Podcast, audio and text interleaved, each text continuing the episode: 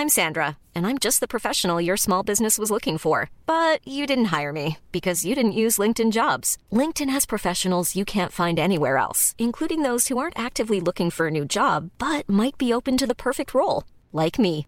In a given month, over 70% of LinkedIn users don't visit other leading job sites. So if you're not looking on LinkedIn, you'll miss out on great candidates like Sandra. Start hiring professionals like a professional. Post your free job on linkedin.com/people today. Léon, trentenaire, vit à Paris. Il est professeur des écoles.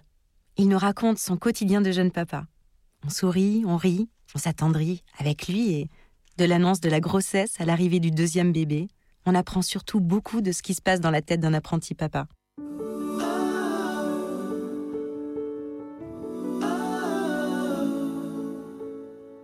Habitué à être un fils, on se réveille père un beau matin. Le choc est rude. Certains le vivent sur le mode de la révélation, de l'évidence. Avant, j'étais déjà père, c'est juste que je n'avais pas encore d'enfant. Ma trajectoire diffère sensiblement. Cette révolution s'est accomplie par étapes. Ma vie a ressenti des contractions sans douleur. Mes enfants, qui ont quitté le ventre de leur mère pour s'exposer en pleine lumière, ont finalement suivi en moi le chemin inverse. Ils ont pris leur temps. C'est ce voyage que je raconte sous l'éclairage de moments privilégiés. J'ai feuilleté un album de scènes volées qui voulait dire l'enfance de mes enfants ou comment se fabrique le regard d'un père. Jules et Louise ont deux ans et demi d'écart. Le père que je suis est né bien des fois depuis leur naissance. Être père, ce n'est pas gagner d'avance. Les enfants arrivent et on se place à leur côté sur la ligne de départ. On essaye de tenir la distance, de laisser en soi grandir la meilleure part. J'essaye de faire en sorte qu'ils croient en eux-mêmes, non comme je crois en moi, mais comme je crois en eux.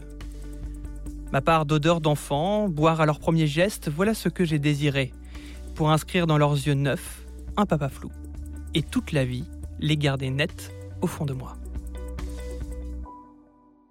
Je termine les ongles de la main droite. Pour la guitare, je suis cuit, à jamais. Encore quelques minutes et j'attaque le coude.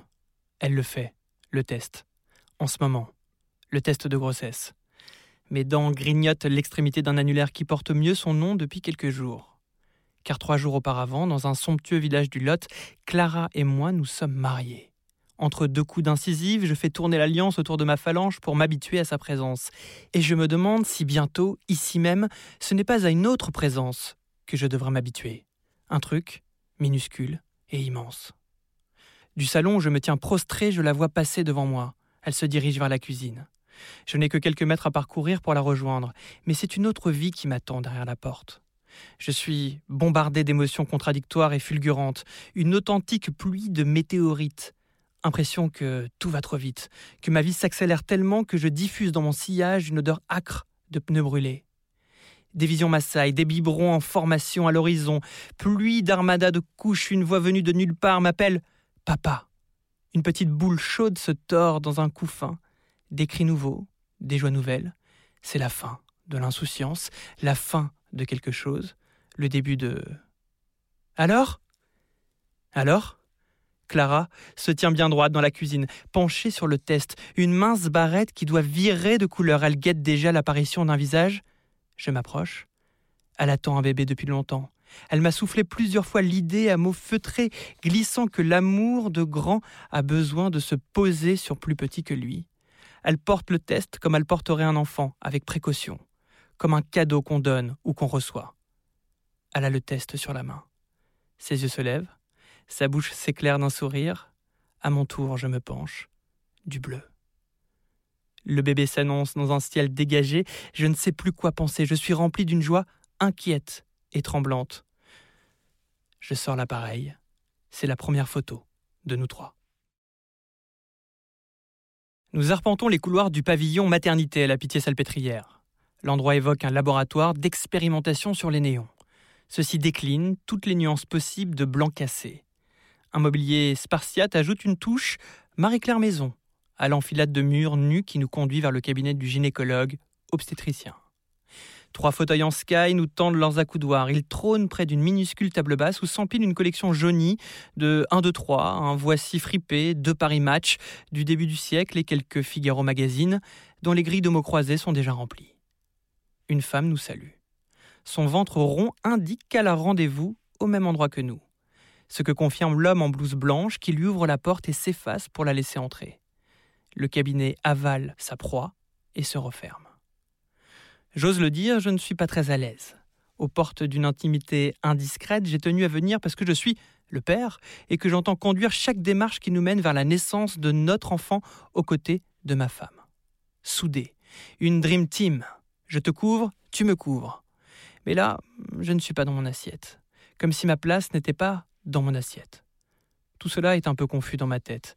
Derrière cette porte commence un territoire vierge, si je puis dire. Un lieu où les femmes se livrent à des hommes qui, dans ce lieu, n'en sont pas. Dans ce lieu officient des gynécologues, des médecins qui, pour la plupart, et pour des raisons de commodité, ont pris une apparence humaine dans l'idée d'exercer leur art, mais qui sont aussi asexués que des bols. Ma présence dans cette chambre secrète ne s'envisage qu'avec des pincettes à rallonge. Pour tout dire, je n'ai pas l'intention de me lever. À lui, je me présenterai par le siège. Et dans ma tête, ce retrait motivé par une pudeur extrême me vaudra tous les égards. Les minutes s'égrènent. La patiente précédente sort avant qu'on ne s'impatiente. Clara se lève et s'apprête à la remplacer. Ils disparaissent. J'ai su plus tard ce qui s'est dit alors. Il lui a demandé si elle était venue seule. Non. Il attend à côté. Expression mi-surprise, mi-agacée sur le visage du médecin qui se lève aussitôt et rejoint la porte. Déjà? me dis-je en la voyant s'ouvrir. Je déchante vite. Sur le seuil, l'autre me toise d'un œil sévère et me lance Venez, vous êtes le père, non? Mortifié, je m'exécute avec raideur. Euh, appelez-moi Pinocchio. Puis je réalise. Ma parole, il me gronde Mais que croit-il? Qu'en veulent reproducteur, j'abandonne à la femme de ma vie le soin d'assurer le service avant naissance de mon futur héritier? Que je me défile? Qu'un papa pleutre préfigure un père indigne? Alors quelle est la raison de ma présence, docteur Gepetto Le sang me monte à la tête, mes joues rougissent intérieurement, je boue. Quand nous sommes enfin installés devant son bureau, il amorce l'entretien. Vérification des sérologies, ordonnance d'échographie, suivi de grossesse. Puis il sort sa roulette afin de calculer la date de naissance probable. Nous aurons un enfant d'hiver, de janvier. Il naîtra robuste, dans un environnement neigeux. Mon animosité a fondu comme au soleil de cette journée la neige que j'entrevois. Cet homme qui me fait face sera le premier à toucher notre enfant. Il a joué de maladresse. Je lui accorde le bénéfice du doute. Je sais qu'il est d'une grande compétence. J'ai confiance. Ça vaut bien une brûlure sur les joues. D'autant qu'il se dégèle au fil des minutes qui passent. On y voit plus clair après dissipation des malentendus matinaux. Il entraîne Clara derrière une cloison pour examen. Je reste seul dans la pièce, que j'étudie distraitement. Mes pensées s'égarent. Elles passent à l'heure d'hiver, font du ski, de la luge. Elles bâtissent des chalets au milieu d'une étendue de résineux tricote des écharpes de poupée en rechargeant un poêle antique. Je n'ai pas froid sous cette neige à venir. Elle étend déjà sur Paris un drap immense sous lequel mon enfant va dormir. Un podcast imaginé et produit par Podcasters Media, enregistré chez Studio Line.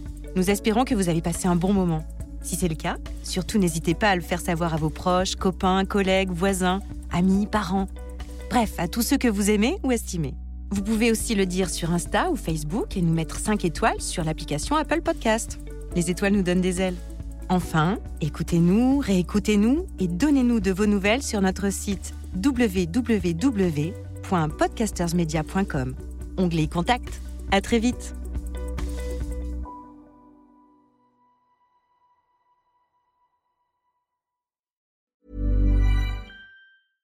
Mom deserves the best, and there's no better place to shop for Mother's Day than Whole Foods Market. They're your destination for unbeatable savings, from premium gifts to show-stopping flowers and irresistible desserts. Start by saving 33% with Prime on all body care and candles. Then get a 15-stem bunch of tulips for just $9.99 each with Prime. Round out Mom's menu with festive rosé, irresistible berry chantilly cake, and more special treats. Come celebrate Mother's Day at Whole Foods Market.